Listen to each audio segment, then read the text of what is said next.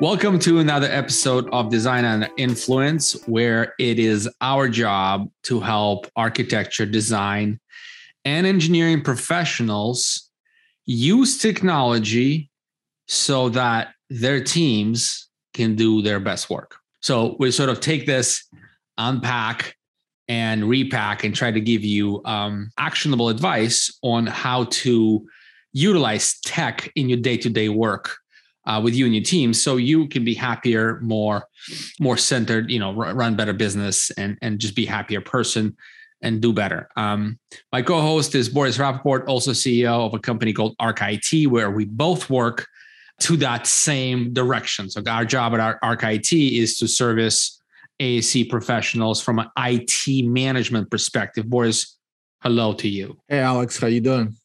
Hi, i'm doing everybody. good.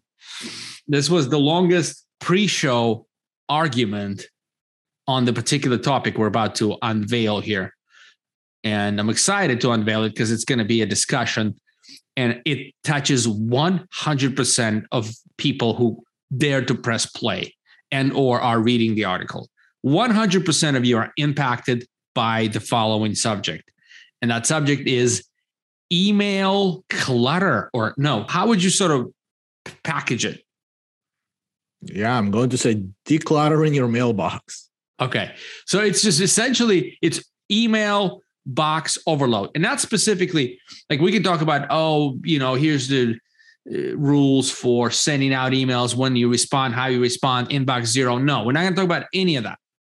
What we are going to talk about is what you are 100% concerned about, and that is the amount of data and or files that are currently residing in your inbox is, I guarantee you, scary.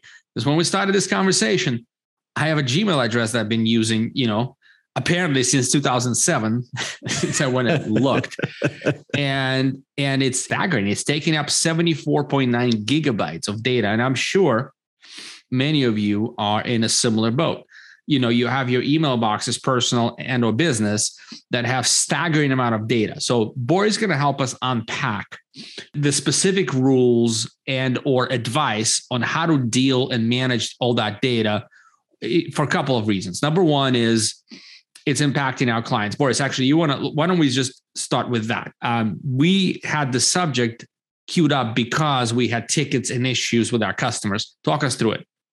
Yeah um, and the major issues are just around uh, sheer mailbox size.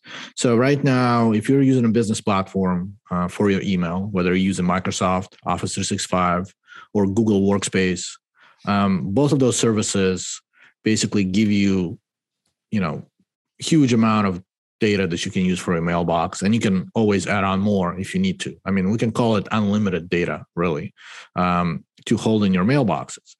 Uh, the problem comes up, if you're trying to use um, you know third party clients, and most people who are Mac users, you know, and been a long long lasting Mac users like yourself, Alex, um, like to use Mac Mail. Um, Microsoft people have grown up with Outlook and want to use Outlook. When you use those clients to for email and kind of downloading messages back and forth, uh, what happens a lot as your mailboxes grow and data become you know data set becomes larger and larger. We're talking you know 30 40 50 gigs. We start seeing issues with data corruption and emails not coming in at the right time and newer emails not showing up in the mail you know in the mailbox unless you close out and reopen. So there's things um, that are creating issues for you once your email mailbox gets that large. Gotcha. So it's like let's say you know if you're hoarding right and then in your house you have all kinds of things and you need a camping stove you know finding that camping stove in in in mounds of of stuff is almost virtually impossible right? Um, and organizing it's virtually impossible. And so the same thing happens with desktop right computers. Because i think cloud does a much better job with that because i haven't really seen any issues with search on my 74.9 gigabyte email box as of yet. Have you? Um, no. So if you're using the online clients, you from the search standpoint, you usually you're usually getting better performance. But at the same time, it's still harder to search when you have multiple items that match that criteria, right? So, you know, you pop it into the search and instead of, you know, if you only had three years worth of emails in there, you get like 10 results. This this time you may get like hundreds of results, right? That you have to search through. And obviously you can sort sort by date. There's certain things that you can do to filter stuff out. It just then the search itself becomes more of of a chore than it should be. Yeah. No, I definitely, I, I can definitely connect with that. You, you know, if you are looking for a particular tax document, let's say W two or whatever you send to your, I'm talking about personal right now, uh, personal email, you know, to to your CPA, you know, who your two CPAs over that previous CPA who don't remember their name, that might be a problem. If you search for W two, you know, uh, uh, you know, uh, 20 years worth of things come up. So, so I get it 100%, but nonetheless, it's still findable and it's not very difficult. Here's kind of, um, well, look, why don't we do, um, you, are going to have like a three part, basically recommendation. It's not that it's kind of advice. It's not, you know, by any means is like, Hey, here's the only way to do this. This is like, oh, here's how you manage the size of your inbox. And you have a couple recommendations. What is the first one you'd say? Like, what's the what would people need to do uh, for their professional inboxes?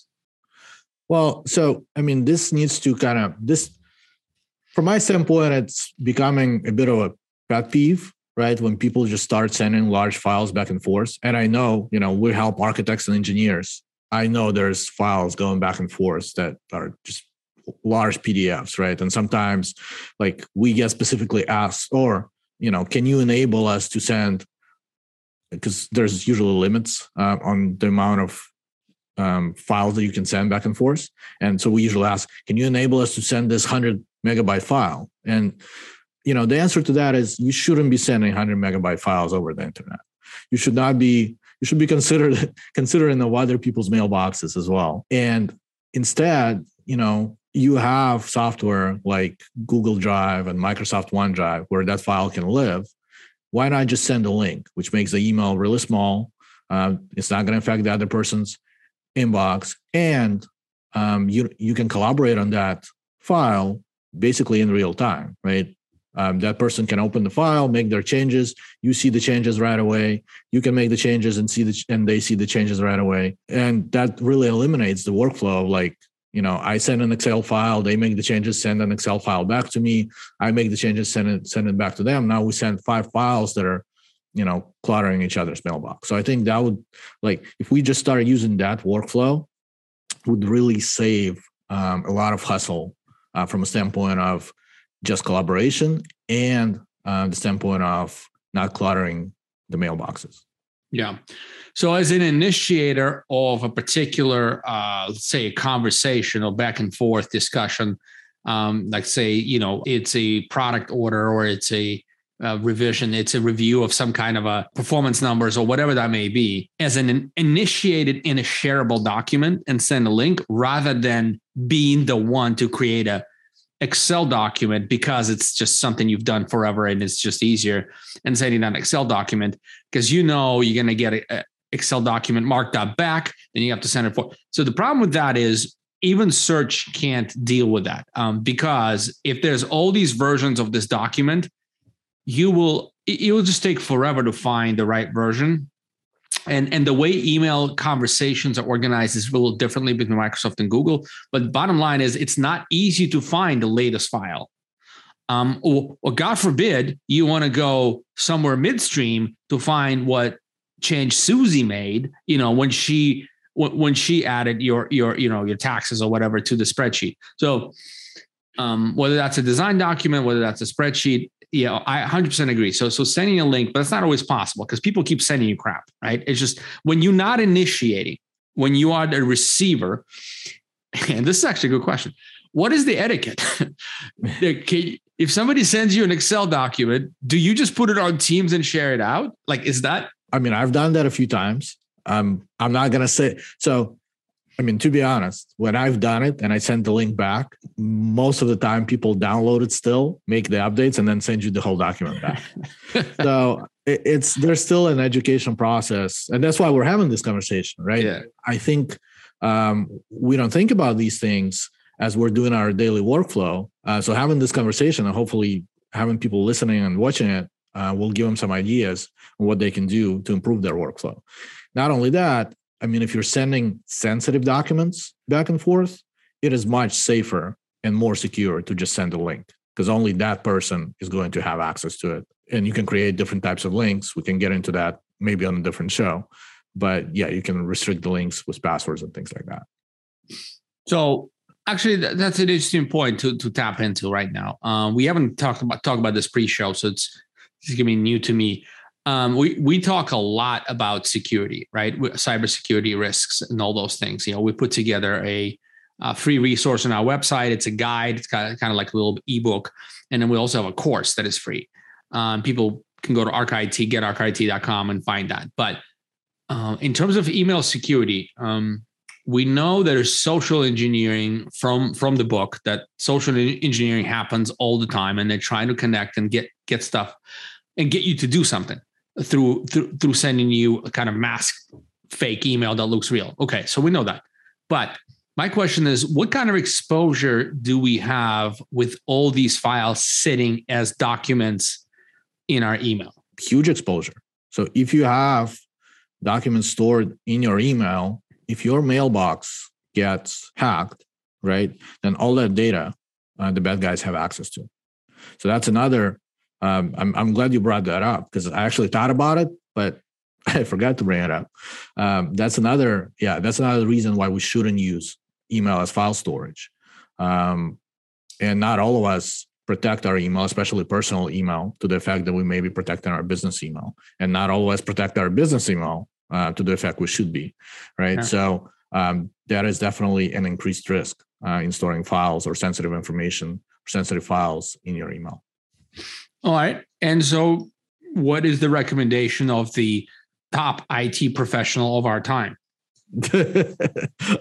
As I mentioned, let's try to move to a workflow that is less reliant on storing files and emails. Sending links is um, like it's more secure because you can set the links to either mm-hmm. expire or to include passwords or to do you can do more things with that than just having the file sit there. Sure, but, you have more control. But we are already sitting on seventy four point nine. Some of us, you know, uh, megabytes, gigabytes, gigabytes of data. Like what what to do because because honestly, even if we do initiate the linking link based sharing of sensitive data, um, other people don't. Um, and all that still is in our inbox. How do we deal with that? Well, so you also have to look at your inbox history, right? I'm sure I'll give like a safe number, but probably 70% of the all email that you have in there right now, you will never ever access again or need ever again right? Possibly. So one thing is we can clean it out by deleting uh, those emails or do something like archiving where you can export the emails out and have them in a in a file format um, you know living in your file storage or you know google drive or your uh, onedrive so that in case you ever need to find that email from 15 years ago you can still open that file and find that email. Um, there are other tools. Uh, so in a business setting, there are more tools that are available to us, like Microsoft Office automatic, you know, automatic archiving uh, of email, where we can set a policy and say, hey, everything that's you know seven years or older gets moved to this different location that you still have access to, but it's not sitting in your mailbox with Google, there's also tools like that uh, in Google Workspace. Called there's a tool called Google Vault um, that kind of can do the same thing. Basically, the data is still kept within the organization. It's just not residing in your mailbox. So is this within the realms of an IT professional? So for example, if I if, you, know, if I'm a company and I and I work with Arc IT, would I be then reaching out to my IT team to set up that sort of process? Is that something that within the scope of service? Absolutely. Typically? Yes. Okay. And so for those of you listening who have IT teams, whether internal or external, or us, um, you can reach out. You should reach out to them and and get that policy straightened out because people leave, things happen, things get hacked. Um, ah, that's the last thing you want is to just be so safe and secure, and somebody get access to the email address, and out comes your you know your valuables all your valuables are there you know just out there for picking so that's that's an important piece i think that's that motivates me more than anything else to be honest with you because my counter argument was if i don't use desktop email you know gmail has been phenomenally robust in terms of search uh, ability to find stuff even with that amount of data and stability. Like there's no issues of whatsoever. On latency or not getting email if I'm using your web client, meaning I go to google.com or uh, gmail.com and I log in. I don't use Apple Mail for mostly that reason, actually, that you mentioned.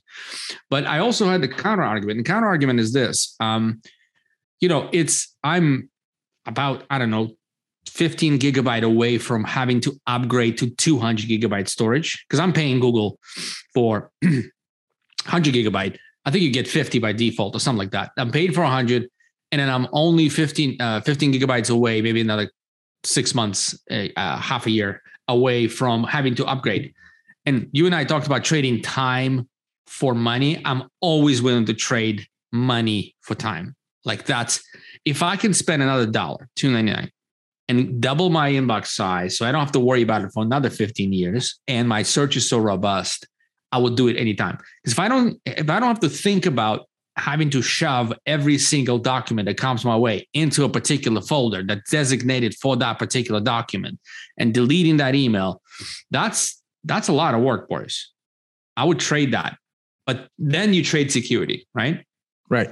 And that's right. That's that's the counter counter argument to your counter argument is and again this is more the case probably on the personal side than it is on the business side or if you're you know or if you're a smaller firm uh, that would be more the case where you're holding inside of your personal mailbox all the like business documents and sensitive data like tax returns and things like that that are there since you know as you said 2007 if bad guys get access to it they basically have access to a lot of your life right? Like that's something that you need to think about and worry about. And obviously, there's things that you can do to protect it more, two factor authentication, um, things that we've discussed previously many, many times. But the best way is just to say, look, I don't need all this clutter. Let me get rid of it. Let me put it somewhere where I may look at it maybe once in the next 10 years and worry about it less. Okay. Sage advice. Um, but also, you know, I, I do have to say that, uh, look, um, you're doing a, a good job separating like business issues and personal issues. But at the end of the day, all 100% of people listening have the personal account and the business account. And yep. I guarantee you the problem is the same. It's cluttered and and it it has a lot of sensitive information no matter what, right? And so I think I think a good advice is maximize security for your personal computer as well. Have the antivirus updated. You know, don't treat it lightly. Have two factor authentication 100% on, on your email. Uh, change passwords. How often we had a, a password episodes? We didn't talk about changing passwords to the email, did we? I think we did. I mean, well, let's general, remind folks and myself. In general, we should be changing passwords at least uh, once a year uh, on our personal stuff. For business, we usually um, do it either twice a year or once every quarter. Okay. And those of you watching who have IT professionals uh, that work with you in your company, it's a great idea to reach out right now and set up your email policy. It's once you set it up, it works. You don't need to spend any more time and, and valuable resources on it. Just just set it and let it do the work for you. Any other? I think you got it right on the dot, man. On the dot. All right. So some actionable advice, definitely a problem uh, but certainly solutions are not that hard. And uh, we uh, wish you all safe and productive work environment. And you know what? Be well, smile, and we'll see you in the next episode. Thank you for watching.